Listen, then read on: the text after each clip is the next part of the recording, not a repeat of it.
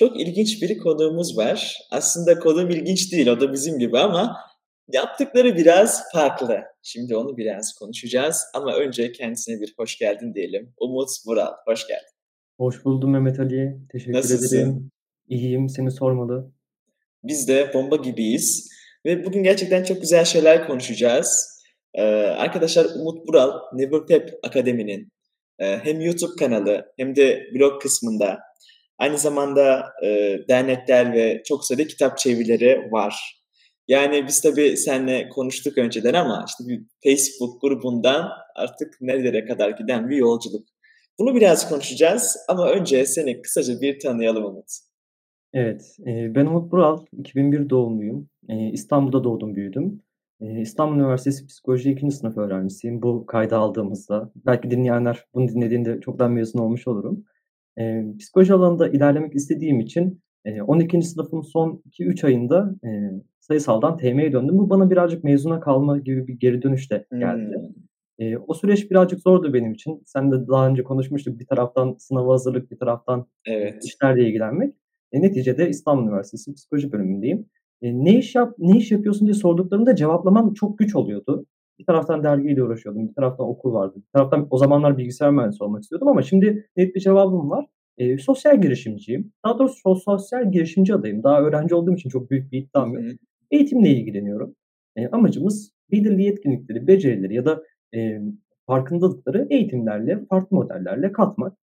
Yaptığımız için özeti bu bizim. Evet, vallahi çok güzel özetledin. O zaman e, ben ilk önce bir Never Pep Akademi'den gireceğim. Şimdi tabii o daha çok ön plana çıkıyor gibi özellikle benim araştırmalarımda. Bu Never Pep Akademi nedir? Burada ne yapmak istiyorsunuz? Amaç ne? Yani nasıl bir e, insanlara katkı sağlıyor? Onu biraz konuşalım diye istiyorum Umut. Evet, niçin ilginç dediğini şimdi arkadaşlar anlamış olacaklar. Bundan 30-40 yıl önce bağımlılık dediğimiz zaman aklımıza bizim e, uyuşturucu geliyordu, alkol geliyordu, kumar geliyordu. Ama şimdi baktığımız zaman her şeyin bağımlısı olabiliyoruz. Hatta bu alanda çalışan kişiler de kavramın ucuzladığını söylüyor ama e, detaylı bir şekilde baktığımız zaman biz telefonun da bağımlısı olabiliyoruz, oyunların da bağımlısı olabiliyoruz. Evet. Hani mesela müziğin bile bağımlısı olabiliyoruz. E, bazı bağımlılıklar konuşuluyor, bazı bağımlılıklarsa konuşulmuyor. Bunun çok çeşitli sebepleri var. E, bizim Türkiye'de konuştuğumuz, alanında uğraştığımız bağımlılık pornografi bağımlılığı. Hı hı. Bu alanda Türkiye'de faaliyet gösteren bir kuruluş yok. Dünyada da birkaç tane kuruluş var zaten. E, Neverfap Akademi'de biz pornografi bağımlılığı başta olmak üzere bütün bağımlılıklara karşı farkındalık e, çalışmaları e, gerçekleştiriyoruz.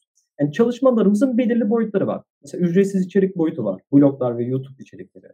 Topluluk desteği var. Hani bağımlılıklarda destek grupları çok önemli. Biz bunları WhatsApp üzerinden ama belirli kalite standartlarına e, tabi olarak e, gerçekleştiriyoruz. Bir de kendimize özel kamp eğitim metotlarımız var. E, o şekilde bootcamp'in birazcık daha günlük haliyle e, eğitimler veriyoruz. Amacımız burada bizim pornografi başta olmak üzere bütün bağımlılıklara karşı farkındalık kazandırmak. E, NeverFap ne demek? E, NeverFap aslında NoFap'ten türetilmiş, daha doğrusu değiştirilmiş bir kelime. NoFap de porno izlememek ve mastürbasyon yapmamak anlamına geliyor. Şimdi burada birçok arkadaşımız diyecek ki e, porno zararlı mı, mastürbasyon zararlı mı ama bugün bunu konuşmayacağız elbette. E, şimdiye kadar epey içerik ürettik ki burada bulunma sebebim o. Onları hani bu konuları oradan araştırabilirler. E, NoFap bu demek ve NoFap Serpak gibi bir isim. Hani e, jenerik bir marka, Nescafe gibi bir marka. E, biz NoFap Türkiye olarak yola çıktık aslında ama bize böyle bir telif ihtarında bulundukları için Neverfap'i hani kur- kurduk, e, marka hakkını aldık. Ama zaman içerisinde Neverfap de değişti. Çünkü biz işe birazcık daha felsefik ve psikolojik açıdan bakıyoruz. Ve Hmm. Neverfap'i şöyle tanımlıyoruz. Ee, başta pornografi olmak üzere bütün bağımlılıklardan kurtulmak ve bunu yaparken kendini geliştirerek kendi belirlediğin alanlarda kendini gerçekleştirmek. Hani NoFap dediğimiz zaman 30 gün 90 gün gibi süreler geçerliyken Neverfap ömür boyu süren bir gelişim süreci. Hayatında porno izlememiş bir kişi bile Neverfap'i takip ederek diğer bağımlılıklara karşı farkındalık kazanarak kendini bu sürece dahil edebilir. Evet, gerçekten çok güzel özetledin. Ee, aslında iyi bir noktaya değindin. Yani özellikle hani Türkiye olarak da düşünebiliriz bunu ama hani insanların çok da bahsetmek istemeyeceği, işte mahremiyet olarak gördüğü konulardaki bağımlılıkları özellikle e, böyle bir çalışma gerçekten e, biraz farklı ama bunun bir de çıkış noktasını ve şu anki hem blog noktası hem YouTube içerik noktasını ve aynı zamanda diğer bağımlılıklarla e, dediğin gibi farklı bağımlılıklar da artık elle de alıyorsunuz. Bunlardan peki bahsedebilir miyiz? Evet. Eee, şimdi burada 2 bilgi kaynağımız var bizim. Birincisi bırakan arkadaşların tecrübeleri, diğeri de bilimsel çalışmalar. Bilimsel çalışmalar daha 1960'tan beri, sü eee, süre geliyor yani. 1960'tan beri özellikle son 20 yıldır pornografi alanında bilimsel çalışmalar yapılıyor. Ama bu bilimsel çalışmalar, hani, eee, akademik tarafta kalıyor, literatür tarafında kalıyor. Eee, bizim gibi avam tarafı, hani, halk tarafına inmiyor.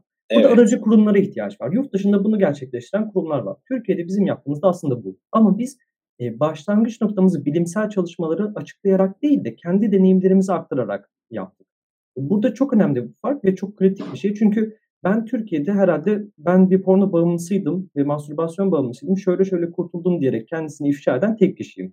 Tabii bizim üyelerimiz de benden sonra kendi süreçleriyle ilgili içerikler üretmeye başladı ancak, eee, ben ilk defa daha 17 yaşındayken bir kanala konuk oldum. Böyle YouTube'un cehen yani cehen eee, kurtlar sofrası diyeyim, kurtlar sofrasına 17 yaşında düştüm ve bu konuda içerik, eee, üretiminde bir konuk oldum. Eee, bunu yapma sebebim şuydu: Mesela insanlar sigaranın zararlı olduğunu biliyor. İnsanlar alkolün zararlı olduğunu biliyor ama bilmek yetmiyor. Biz çıkıp deseydik ki ya pornografi zararlı, birçok kişi, hani, "E!" diyecekti. Ama ben orada çıkıp yani tamamen yaşadığım deneyimleri aktardığım zaman şöyle bir şey oluyor. Emm, kişiler kendilerini ben eee, bende kendilerini buluyor. Mesela ben kendi yaşadığım problemlerden bahsediyordum. Mesela, eee, sosyal fobim çok fazlaydı. Arkadaşlık ilişkilerim çok zayıftı. Evet. Efendime söyleyeyim, odaklanma, kariyer planlama gibi konularda çok, eee, geri planda kalıyordum. Eee, ve bunları ben paylaştığım zaman birçok kişi kendisiyle beni özdeşleştiriyor ve burada, hani, birazcık rol model olma gibi bir durum söz konusu oluyor. Eee, bu nedenle ben kendi deneyimlerimi paylaşıyorum. Hani, ve bunu, emm, ne zamandan beri yapıyorum? 6 yıldır yapıyorum. Henüz daha 16 yaşlarımdayken deneyimlerimi paylaşmaya başladım. 22 yaşına girmek üzereyim. A en son pornoyu ve mastürbasyonu 6 yıl önce, eee, gerçekleştirdim. 6 yıl önce son sürecime başladım. 6 yıldır temizim. Bağımlılıklarda temiz olma süresi önemlidir. Eee, ya, pornografi garip bir bağımlılık. Bir bir ay bile uzak kalsanız çok net bir temizleme görebiliyorsunuz kendinizde. 6 yıl olunca sanki hiç bağımlı olmamış gibi bir durum söz konusu. Burada biz bu şekilde başladık ama devamı şöyle geldi. Başlangıçta kendi deneyimlerimi dediğim gibi bir Facebook grubunda aktardım ve benim arkamda bir sermaye ya da herhangi bir destekleyici güç yoktu. Hâlen daha yok. Şöyle ilerledi, deneyimlerimi paylaştıkça burada içerik üretiminin aslında çok önemli noktalarını bilmeyerek yaptım. Arkadaşlar bana soru sormaya başladı. Özelden sorular sormaya başladı. O sorular ama çok benziyordu birbirine. Ben de artık, hani, her gün 2 saat soru cevaplamaktan yorulmuştum. Böyle herkes için içerik üreteyim fikri geldi aklıma. Böyle Evet. heves ettim, içerikler üretmeye başladım. Facebook grubunda yapıyorduk hepsini. Hemen bir WhatsApp grubu kurduk. Hiç unutmuyorum ilk WhatsApp grubumuz 17 kişiydi. Biz şu anda ayda hı. 200'e yakın kişiye hizmet veriyoruz. Emm, o 17 kişinin hatta numaralarını tek tek kaydedebilmiştim. Emm Facebook grubunda içerik üretmenin dezavantajı şu: Akışta kayboluyor. Böyle Evet. olunca bir internet sitesi açtık ama hiç internet sitesi açmayla ilgili bilgim yok bilgim yok. Mesela Sıfırdan Global'in o noktalardaki, hani, eğitimleri çok çok önemli bence. WordPress'i bilseydim herhâlde daha hızlı yükselirdim. Evet. Blogspot açmıştım. Eee, Blogspot'ta YouTube kanalı takip etti. Eee, ilerleyişimiz şu şekilde oldu. Ben kendi deneyimlerimi anlattım. Arkadaşlar kendi süreçlerinde başarılı oldular ve ekibimize dâhil oldular. Bir gönüllü ekibi oluşturduk. Şu anda bu gönüllü ekibi 60 kişiyi aşmış durumda. Ve bu arkadaşlarımızın kimisi diğer arkadaşlarla ilgilendi, kimisi çeviriler yaptı, kimisi efendime söyleyeyim içeriklerimizin üretilmesinde rol aldı. Böyle böyle büyüdük ve benim başlangıçtaki amacım, emm, şuydu: Hani, tam olarak "Hadi bir şeyler yapalım." dediğim zaman, ya, amacım şuydu: Kendimin ötesinde bir, hani, içeri emm, sistem oluşturmak. Neverfap'i kendimden daha büyük hâle getirmek. E, çok şükür, eee, buna ulaştık. İii, birçok farklı alanda ekip arkadaşlarımız gönüllü bir şekilde içerik üretimine devam ediyor. İçerik üretiminin yanında, eee, birebir desteklerde ya da grup desteklerinde bulunuyorlar. Evet, evet. Ya, eee, gerçekten, hani, seçtiğin alan ve bunun üzerinde, yani, yaklaşık bir şu anda kaç sene oldu başlayalı? 6 yıl oldu. 6 yıl oldu. 6 yıldır böyle bir süreç çok gerçekten ilginç. Tabii, emm, biraz da şuna değinmek istiyorum. Eee, hani, seninle de konuşurken, hani, bizi lisedeki birçok arkadaşlarımız da iz izliyorlar ve, eee, senin şu andaki, işte, gerek kişilik özellikleri gerek davranış olsun, eee, anlattığına göre bayağı bir fark var. Buradaki değişim, E, nasıl oldu ve e, aldığın feedbackler ne yönde oluyor? Biraz da bundan bahsedelim. E, başlangıç noktasında epey bir dijital zorbalığa maruz kaldım. Onu söyleyebilirim. Hatta e, henüz lisede 12. sınıftaydım ilk konuk olduğum zaman. Ya şu beni birazcık üzmüştü. Hiç tanımadığım insanlar gelip böyle espri yapmaya başlamıştı. E, ama ben yaptığım işe inanıyordum. Çünkü bağımlılık alanında çalışmanın şöyle bir getirisi var. E, normalde bir terapide bile alamayacağınız iyileşmeyi, gelişimi bağımlılıkla mücadelede alabiliyorsunuz. Bir kere bağımlılıklarından kurtulan kişi, efendim söyleyeyim aile ilişkilerini düzenliyor, arkadaş ilişkilerini düzenliyor, kendisini geliştirecek bir şeyler buluyor. E bu birazcık hani şöyle bir ilişkiye sahip bağımlılıkta. Kendini geliştirmedikten sonra bağımlılıktan kolay kolay kurtulamıyor. Tabii bunlar detay konular ama öyle olunca arkadaşlarımız hani e, epey bir üst versiyonlarına yaklaşıyorlar. Ben de durum böyle olmuştu. E, bir taraftan bağımlılıktan kurtulurken yine çok detaylı konulara girmek istemiyorum ama beynimizde bir iyileşme söz konusu oluyor. Ve bunun getirdiği o daha doğrusu bağımlılığın getirdiği problemlerden kurtulduğumuz zaman kendimizi böyle şöyle hissediyoruz. Sanki 20 yıl boyunca ayaklarımızda pranga varmış da şimdi açılmış gibi. Koşabildiğimiz kadar koşuyoruz. Benim eskiden hani bütün gün odada oyun oynayan eski bir oyun bağımlısıydım. Ve son izleyen asosyal, efendim söyleyeyim geleceğe dair bir hedefi olmayan Umut'tan şimdi çok matah bir şey olduğu için söylemiyorum ama bir şirket bir de dernekte yöneticilik yapan Umut'a dönüşmemde en önemli etki bu bir kere bağımlılıklarımdan kurtulmam oldu. İkincisi de bunu yaparken kendimi geliştirmem oldu. Evet. Ya tabii anlattığın gibi bu işin hani bir sosyal tarafı var. Ama tabii biraz da girişimcilik tarafı da var açıkçası. Ve hani insanlığın bu kadar sürede devam ettirebilmesi ve bunun üzerinden hayaller kurabilmesi için bazı motivasyon kaynakları olabilir değil mi? Senin de buradaki asıl motivasyon kaynağını merak ederim açıkçası. Yani hani bu kadar uzun süre uğraşmak, araştırmak, insanları bir araya getirmek gerçekten bayağı emek harcamışsındır. Evet bu konuda herhalde bir yarım saat konuşabilirim. Çünkü ben bu 6 yıllık sürecin 3. 4. yıllarında terapi aldım. Hani bu arada terapi almak için illa e, çok kötü durumda olmanıza gerek yok. Ben her şeyi yolundayken aldım ki ileride daha çok para harcamayayım, hızlıca bitireyim diye. e, terapide şunu fark ettim. E, bazı insanlar yaralı oluyor ve o yarasını başkalarına yardım ederek kapatmaya çalışıyor. Bendeki başlangıç buydu. E, ben şuna inanıyorum. Girişimcilik kısmından bakarsak bugün mesela Edelkrom firması var ya da Kolay Değil var. Bu firmalar çok içerik üretiyor. Aslında bu insanların paraları da var, getirileri de var. Bu içerik üretmeye ihtiyaçları yok ama e, sonradan bu durumu fark edip ekstra bir motivasyonla girenler dışında içerik üreten herkes de ben hani ben biliyorum başkası da bilsin. Onlar da fayda sağlasın motivasyonunu görüyorum.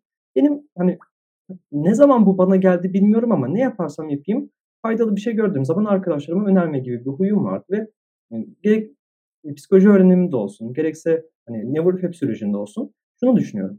Ben belirli bir sürede belirli bir noktaya geldiysem bunu bir hata yaparak, hatalar silsilesiyle yapıyorum. Hani kusursuz bir süreç olmuyor her zaman. Benden öncekiler aynı sürede daha iyi bir noktaya gelsin. Bunu da benim deneyimlerimle birlikte yapsınlar. Benim bütün motivasyonum bu. Mesela ben tek derneğinde ruh sağlığı öğrencileri için bir program hazırlayacağız, bir proje hazırlayacağız. Buradaki evet. motivasyonumuz da bu. Yani bilgiyi kümülatif bir şekilde ilerlemeli ve herkes ondan e, fayda sağlamalı. Evet gerçekten çok e, Burada eklemede bulunmam gerekirse hani benim yakıtımı daha doğrusu depomu dolduran yakıt şu oluyor. Ee, hiç tanımadığım kişiler karşıma çıkıyor ve diyor ki Umut ben senin işte şu kadar yıldır takipçinin ve şöyle şöyle etkiler gördüm sayende. Or- orada sarılıyoruz yüz yüzeyse. Hmm. Ya da mesajda olsa bile hani çok mutlu oluyorum. Ee, oradaki geri bildirimi ben herhangi bir şeye satarak elde edemem. Onu biliyorum. Ee, o yüzden sosyal girişimcilikten pek kopamıyorum. Benim yakıtım bu diyebilirim. Anladım. Evet, insanların o e, iyileşme sürecindeki belki feedbackleri seni ayrıca motive ediyor. Yani yaptıklarımız evet işe yarıyor demek senin için güzel bir şey. E, ayrıca e, kitap çevirilerini ben merak ediyorum. E, onları soracağım. Hani bu noktada gerek senin de yazmış olduğun, gerek de çeviri olarak yapmış olduğun. Ya bu süreç aslında biraz karışık gelebiliyor. Yani arkadaşlarımıza da özellikle ben de Aa, kitap mı deyince hani o yasal süreçler, şu bu, uğraşmak, emek. Sen buna nasıl başa çıktın? Ee, nasıl bu işi e, noktaladın ve tamamlayabildin? Evet, e, dijital kitap çıkarmadan önce bizim bir dergi serüvenimiz vardı. Yaklaşık bir hmm. 10 sayılık dergi geçmişim var 3 farklı dergide. Hepsinde yöneticilik ve sanat yönetmenliği yaptım. Öyle olunca da bütün e, dijital yayıncılık programlarına aşinaydım. E, dergide şunu fark ettim. Bir kafamızdaki dergi var bir de elimizdeki dergi var. Yani biz şunu yaşadık ya bu yaptığımız dergi mi? Çünkü herkesin dilinde bir dergi kelimesi var ve bizim ürettiğimiz bir şey var. Kitapta da aynı şekilde olduğunu düşünüyorum. Kitabı hani zihnimizde farklı bir boyuta getiriyoruz ve sanki biz buna ulaşamazmışız gibi geliyor. Hani e, bugün benim ismimi Google'da aratırsanız yazar yazıyor yanımda. Ben herhangi bir yayın eviyle çalışmıyorum. Sadece evet. dijital içerik üretiyorum, dijital kitap üretiyorum. Format değişiyor sadece. Burada blog yazısıyla ya da YouTube kanalıyla farkı şu bence e, dijital kitabın. Daha çok bilgi verebiliyorsunuz. O kişiyi o ekranda daha çok tutabiliyorsunuz. Blogda kopabiliyor. Ya da blog yazısının işte e, ne bileyim reklam giriyorsunuz. Farklı farklı özellikleri var ama dijital kitabın en güzel tarafı ekranda tutabiliyorsunuz. O yüzden biz daha çok bilgiyi kitaplarda veriyoruz. Yasal süreç kısmında da mesela çevirmek istediğimiz kitaplara var ama telif hakları var. Bizim çevirdiğimiz bir pornografi bırakmanın kolay yolu kitabı var ki bütün hani şirketi kurma sebebimiz de oydu. Çünkü çok para kazandırdı bize. Hiç istemiyorduk bu kadar para kazanmayı. Ma- maalesef şirket kurmak zorunda kaldık vergilenmek için. Ee, mesela o kitapta e, açık kaynaklı ve yazarından izin alınmış bir kitap. Onun dışında çevirmek istediğimiz kitaplar var ama yasal e, durumu çok e, sıkıntılı. Bir de ürettiğimiz kitaplar var. Mesela zaman yönetimi kitabında biz takım çalışması yaptık. Benim İngilizcem çok çok iyi değil. E, bir de yayın yönetmenimiz var. Onun İngilizcesi çok çok iyi. Marmara Üniversitesi tercümanlık öğrencisi kendisi. Mesela orada bir takım çalışması yaparak bir kaynak taraması, efendim söyleyeyim, boşlukların tamamlanması gibi süreçlerde yaklaşık bir e, 9 aylık süreçte zaman yönetimi kitabını çıkardık. Evet. Yani özellikle hani e, herkesin belki kendi alanında e, şeyler ekleyerek katkıda bulunarak bir eser çıkması gerçekten çok güzel bir şey ama bu hani evet belli bir emek vermeniz gerekiyor arkadaşlar. Hani aylar geçiyor belki kendinizi motive etmeniz gerekiyor. Bunu da Umut e, güzel bir şekilde ekibiyle başarmış. E, bahsettin İstanbul'da psikoloji bölümü lisans öğrencisisin. Ve aynı zamanda böyle bir ton iş. Yani bunlar aynı anda nasıl gidiyor Umut? Sen bunlara nasıl başa çıkıyorsun? E, akademiyi kurduğum zamanlarda 16-17 yaşındaydım. Sakalım çıkmıyordu. Yani onu hatırlıyorum. e, ya büyük bir amatörlükle kurdum ama çok keyif aldığım için ve çok şey de yapmak istediğim için şöyle bir e, rutinim vardı. Sabah 4'te kalkıyordum. 7'ye kadar kendimle ilgileniyordum ve yapmam gereken işleri yapıyordum. Sonrasında okul, dershane, spor salonu, akşam gelip ders çalışma gibi bir rutinim vardı ve bunu yaklaşık 3-4 ay sürdürebildim. Böyle bir tempoda başladım. Ee, yani burada şunu söyleyebilirim. İnanç Ayır'ı mutlaka takip etmesini tavsiye ederim arkadaşlarımın. Ve orada çok güzel bir podcast var. Hangi bölüm olduğunu unuttum. Şunu söylüyor. E, biz bir iş kuruyorsak hayat e, kalitemizi arttırmak istiyoruz. Girişim uğraşını sevebiliriz ama nihayetinde bu bizim hayat kalitemizi arttırmıyorsa bir problem var demektir. E, girişimcilerin de en büyük problemi birisine bir konuda maaş vereceksem ya da freelance çalıştıracaksam onun yerine ben yapayım düşüncesi oluyor. Evet. Ya da bir gönüllü varsa bile işte o 5 birim kalitede üretir, ben 10 birim kalitede üretirim. Onun yerine ben yapayım düşüncesi çok yaygınlaşıyor. Ben şu sıralarda e, okulum var. Okulda bu yıl iyi bir ortalama yapmak istiyorum. E, okuldaki Yeşilay Kulübü'nün başkanıyım. Dernek var, e, şirket var. Benim bir de hani haliyle sosyal hayatım, kişisel gelişimim, yani bu konular da var. E, ben takım çalışmasıyla yapıyorum bunu. Okul hmm. e, sınava hazırlanırken evet dar zamanım vardı ama genellikle evdeydim. Hani daha rutin şeyler olduğu için belirli bir tempoda yürütebildim. Eğer ki işler büyüyecekse mutlaka bir takım gerekiyor. Yoksa kendinizi yıpratırsınız. Evet. Bu demek değil ki zamanımı böyle iyi yönetmiyorum. Ben zaman yönetiminde takıntılıyım. Hatta bu konuda hem bir kampımız var hem de bir çıkardığımız kitap var. E, zaman yönetim yani kendi geliştirdiğim şeyleri de var. Uygulamaları da var bunun ancak evet. en temelinde doğru şeyi seçmek, yani, e, doğru seçim uygulamak ve bunu takip etmek. Bu üçünü yaptığınız zaman birçok şeye vaktiniz olacaktır. E, en basitinden telefonunu kaç saat kullandığınıza bakarsanız yani ciddi bir miktar göreceksinizdir. Evet. O o ben bazen bakıyorum özellikle Instagram'a bir aralar bakıyordum ne kadar kullanmışım. Çok acı gerçeklerle yüzleşenlerden bir tanesi. Ya bu zaman yönetimi gerçekten önemli. Özellikle hani, e, birkaç farklı alanda bulunduğumuz için ve onların hepsini yetişebilmek için e, e, zaman yönetimi kullanmak oldukça önemli. E, peki Burada, bu noktada... Tabii, tabii. Çok özür diliyorum. Şunu söyleyebilirim. Yani birazcık da yani reklamı yapmak gibi olacak ama e, amacım e, bir ekstra bir şey söylemek. Biz zaman yönetimi kampını yapıyoruz ve bunu satıyoruz. Aslında geçimimizi, sistemi bu kamplarda sürdürüyoruz. Bir de Ben Tek Derneği'nde, belki ona da değiniriz. Bu kampı üniversite öğrencilerine ücretsiz veriyoruz. Orada hmm. başvuru usulü değişiyor. Geçtiğimiz sefer 300 e, küsur arkadaşımız başvurdu. İlk uygulama olduğu için 16 kişiyle başladık ancak Eee, inanıyorum ki aralarından yeni liderler çıkacak ve 16 kişi değil de bir süre sonra 160 kişi almaya başlayacağız. Üniversite öğrencisi arkadaşlarımız bunu dinliyorlarsa BEMTEK Derneği'ni araştırsınlar, kampına başvursunlar. Evet, üniversiteli olmanın avantajlarından bir tanesini burada da görüyoruz. Eee, güzel, bence bu özellikle zaman yönetimi hakkında, eee, eee, takım olarak çalışmak, yani hem tecrübe aktarımı hem de pratik olarak çözümler üretmek çok önemli. Hem insan kendini yalnız hissetmiyor hem de. E, başkalarıyla birlikte çalışmanın ayrı bir motivasyon olduğunu düşünüyorum. Peki biraz daha özel bir soru soracağım. E, hem psikoloji bölümü okuyorsun hem onları yapıyorsun böyle yapıyorsun ama e, hani ilerisine baktığında neler görüyorsun? İşte bu hedeflerinden biraz bahsetmek istersen onları alabiliriz aslında. E, şimdi bizim bir destekçimiz yok. E, şu nedenle olmadığını düşünüyoruz çok zengin kişilerle ya da üst düzey kişilerle tanıştığımız oldu. Emm, ama biz çok da eee, bağışta bulunacak bir dernek değiliz. Hıı. Çünkü insanların konuşmaktan çekindiği bir alanda çalışıyoruz ve bunu herhangi bir çekinceyle yapmıyoruz. Eee, ama çok iyi bir ekibimiz var. Hani ekibimdeki arkadaşlar benden çok zeki, benden çok daha çalışkan ve bundan gurur duyuyorum. Eee, aramızda çok güzel bir know-how var ve çok güzel bir takım çalışması, eee, bilgi birikimi var, deneyim var. Bundan yaklaşık 1,5-2 yıl sonra şunu yapmak istiyoruz. Yine sosyal girişim alanında ama bu sefer mali noktada daha iyi, eee, bir çıkış yapabileceğimiz girişimler kurmak istiyoruz. Ki buradan elde ettiğimiz miktarlarla hem, eee, orada emek veren arkadaşlarımız, eee, ekonomik bağımsızlıklarına kavuş kavuşsunlar, finansal bağımsızlıklarına kavuşsunlar. Hem de burada elde edilen fonla biz dernekteki herkese ücretsiz sunduğumuz hizmetleri fonlayabilelim. Bir böyle bir, eee, hedefimiz var. Eee, bir diğer noktada BEMTEK Derneği'nin Türkiye'nin en fayda sağlayan ve en güvenilir derneği haline getirmek istiyoruz. Biz PR konusunda iyi değiliz. Bizim odaklandığımız tek şey eee, bizden destek alan arkadaşların en iyi şekilde eee, süreçlerini tamamlamaları. Mesela ben normalde kamp yönetmem. Eee, bizim kamplarımızda her zaman mentörlerimiz, onların liderleri vardır. Yani baş başına bir departman. Mesela ben tek derneğinde aktif olarak görev alıyorum. Çünkü oradaki arkadaşların iyi bir eğitim altından hani emin olmak zorundayım. Tabii bu böyle devam etmeyecek. Onları iyi bir şekilde yetiştirdikten sonra onlar başkalarına, yeni gelecek arkadaşları iyi bir şekilde yetiştirecek. Eee, BEMTEK Derneği'nde ruh sağlığı öğrencilerini hani kalitesini arttıran, mezun oldukları zaman kalitesini arttıran, aldıkları eğitimin daha emm, doyurucu olmasını sağlayan projeler gerçekleştirmek istiyoruz. Avrupa Birliği projeleri olabilir, Türkiye'de projeler olabilir, kendi fonladığımız projeler olabilir.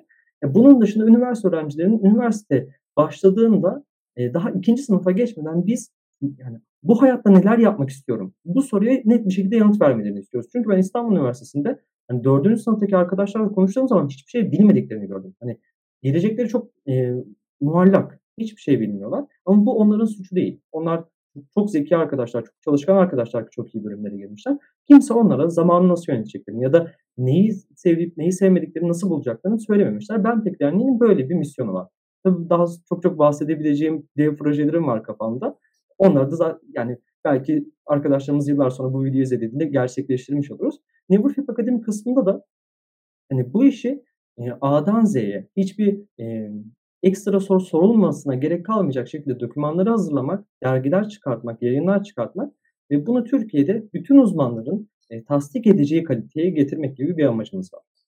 Evet. Eee, hedeflerin gayet net olarak aldığım, eee, güzel hedefler. Özellikle mantıklı ve zekice bulduğum kısımları da var. Eee, umarım hedefinize ulaşırsınız. Eee, güzel bir ekip olduğunuzu düşünüyorum. Şimdi bir de şunu soracağım. Hani özellikle bahsettiğin noktalarda işte birçok YouTube kanalına da konuk oluyorsun. Keza şu anda olduğu gibi Sıfırdan Global ile tanışmanla birlikte. Bu süre zarfında insanlar da oluyor ama hani e, keşke deme oluyor. Keşke şöyle yapsaydım, keşke böyle yapsaydım. Çünkü zorlu bir süreç ve erken yaşta başlamışsın. Böyle zamanların oldu mu ya keşke şöyle yapsaydım daha iyi olur dediğin? Tek bir konu var. O da şu, içe dönük bir insandım. Böyle daha doğrusu asosyal bir insandım. Öyle olunca insan ilişkilerim başlangıçta çok kuvvetli değildi. Zaman içerisinde bunu geliştirme fırsatım oldu. Takım çalışmasını ne zamandan beri iyi yapıyorsun dersen, eee, son 1 yıldır güzel bir şekilde hatta son 6 yıl 6 aydır güzel bir şekilde uyguladığımı düşünüyorum. Keşke daha önceden takım çalışmasına daha fazla emek ayırsaydım diye bir düşüncem var. Eee, onun dışında ne yaptıysam, eee, harf harfine, günü gününe aynısını yapardım. Peki Umut, eee, hani içerik üreterek bu kadar hani birçok noktaya değinmişsin ve bu alanda çalışmışsın. Peki bizi izleyen arkadaşlara içerik üretme noktasında neler tavsiye edersin? Evet.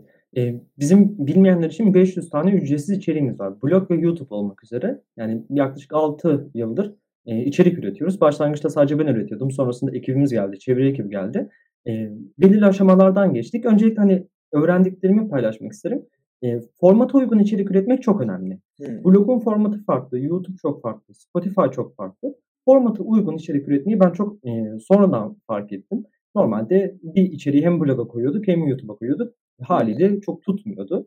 Formata Hangi mutlaka dikkat etsinler. koyacaksak ona göre içerik üretmemiz lazım. Kesinlikle, kesinlikle. Ya, kitap yapacaksak farklı, Instagram için hazırlayacaksak farklı. Hani, ben Instagram'daki hikâyeyi de aslında içerik olarak görüyorum. Bir bilgi veriyoruz. Emm, e-posta bülteninde yine Sıfırdan Global'in eğitiminde bahsedildiği gibi, bir içerik oluyor. Buna çok dikkat etmelerini, eee, tavsiye edebilirim. Bir de şunu söylemek istiyorum içerik üretimine dair. Mümkünse hiçbir beklentileri olmasın maddi anlamda. Çünkü içerikte şöyle bir şey var. Bunu evlenme üzerinden, daha doğrusu evlenme süreci üzerinden benzetebilirim. Birisiyle Evet. tanıştınız, ilgilendiğiniz birisiyle tanıştınız. Daha 2'nci günden size evlenme teklif ederse ne yaparsınız? Çok sevmenize rağmen bir korkarsınız, kaçarsınız. Hemen böyle, eee, "Ne oluyoruz ki?" dersiniz. Önce bir tanışsaydık, değil mi? Önce bir güzel evet. sevgili olsaydık, aşamaları ilerletseydik. Eee, a içerik üretim de böyle. Şimdi direkt maddi çıkarla başladığımız zaman maddi çıkarımız elbet var ama başlangıçta maddi beklentiyle başladığımız zaman, eee, bu buna benziyor. 2 içeriği tüketiyor arkadaşlarımız, yeni bir girişime dâhil oluyor, bakıyor içerik güzel ama hemen bir satış görüyor. Satış çok antipatik bir şey. Yani satışı bizim arkadaşlarımıza kendi kendilerini düşünme düşündürmemiz lazım. Mesela biz, eee, buna çok dikkat ediyoruz. Birçok, ııı, satış yapabileceğimiz kanalda bilerek, iii, satış yapmıyoruz ki oradaki şeyi bozmayalım, tatlılığı bozmayalım. Hani, biz yaklaşık bir 200 içerik ürettikten sonra ilk satışlarımızı yapmaya başladık. İçerik üretmek sizin güvenilir olduğunuz anlamına geliyor. Ben ruh sağlığı alanında çalışan arkadaşlara bile içerik üretin diyorum. Hiç yoksa öğrendiklerini yaz. Derste ne öğreniyorsan onu yaz ki, hani, yazılımcı arkadaşların kendilerini gösterebilecekleri çok taraf var. Girişimcilerin de aynı şekilde. Kolay Değil örneği çok güzel. Ben Kolay Değil'in, eee, daha doğrusu İKAS'ın uygulamasını kullanmıyorum ama reklamını görünce mutlu oluyorum. Çünkü adamları yıllardır takip ediyorum, bir bağ kurmuşum ve samimi buluyorum. Eee, ya da şey, başka bir şey, Kadir Köymen, Eda Akron. Yani, bu insanlar girişimci ve, sanıyorum ki Kolay Değil sayesinde, eee, ilk birkaç yılda Mustafa Namoğlu hiç para kazanmadı. Hatta ekipman aldı, masraf yaptı ama belki bundan 1 yıl sonra onun, eee, belki 10 katını geri çıkartacak. Ş öyle lineer bir beklentiniz olmasın, böyle logaritmik bir beklentiniz olursa güzel olur. Evet, özellikle bu içerik üretme kısmında, eee, buna hazırlıklı olmak gerekiyor. Zaman ve enerjinizi neye harcayacağınızı özellikle zaman yönetimi noktasında, yani müfredata girmesi gereken bir konu Umut. Eee, çok da güzel bahsetti. Ayrıca, hani, çok güzel bir sohbet oldu ama senin de eklemek istediğin, arkadaşlarımız için son böyle söylemek istediklerin varsa onları da alalım. Ben çok teşekkür ediyorum. Sürekli ben ne yaptığım üzerine konuşuyorum. Daha doğrusu, işte, bağımlılıklar üzerine konuşuyorum. İlk defa böyle girişimcilik üzerine konuşabildim ki, hani, benim en az bağımlılıklar kadar üzerinde durduğum bir konu. Çok teşekkür ed ediyorum bunun için. Arkadaşlarıma birçok, eee, girişimciyi takip etmelerini, Sıfırdan Global'in eğitimlerini ben çok anlamlı buluyorum. Eee, herhâlde bundan 5-6 yıl önce olsaydı böyle bir platform ki aynı zamanlarda kurulduk herhâlde. En azından şimdiki eğitimlere ben 5-6 yıl önce ulaşabilseydim çok farklı olur olacağına eminim.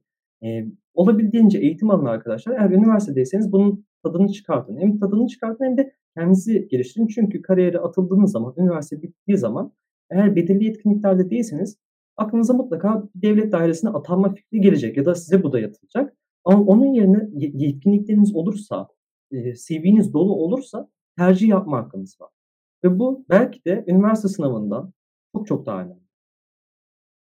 Evet, Buna evet. dikkat ederek kendinizi üniversitede geliştirmeniz çok fayda sağlar size. Neverthelp'i tavsiye ederim. 6 yıldır tavsiye ediyorum. Eee, ücretsiz içeriklerini okuyabilirsiniz. Eee, bana sorunuz varsa Instagram'dan bana ulaşmak kolay. Eee, sorularınızı bana ulaştırabilirsiniz. Umut, çok tatlı bir sohbet oldu. Gerçekten ağzına sağlık, eline sağlık. Arkadaşlar, Elini Kirletenler'in bu bölümünü bu şekilde tamamlamış olduk. Kendinize çok iyi bakın ve konfor alanınızdan da çıkın lütfen. Görüşmek üzere. Görüşürüz.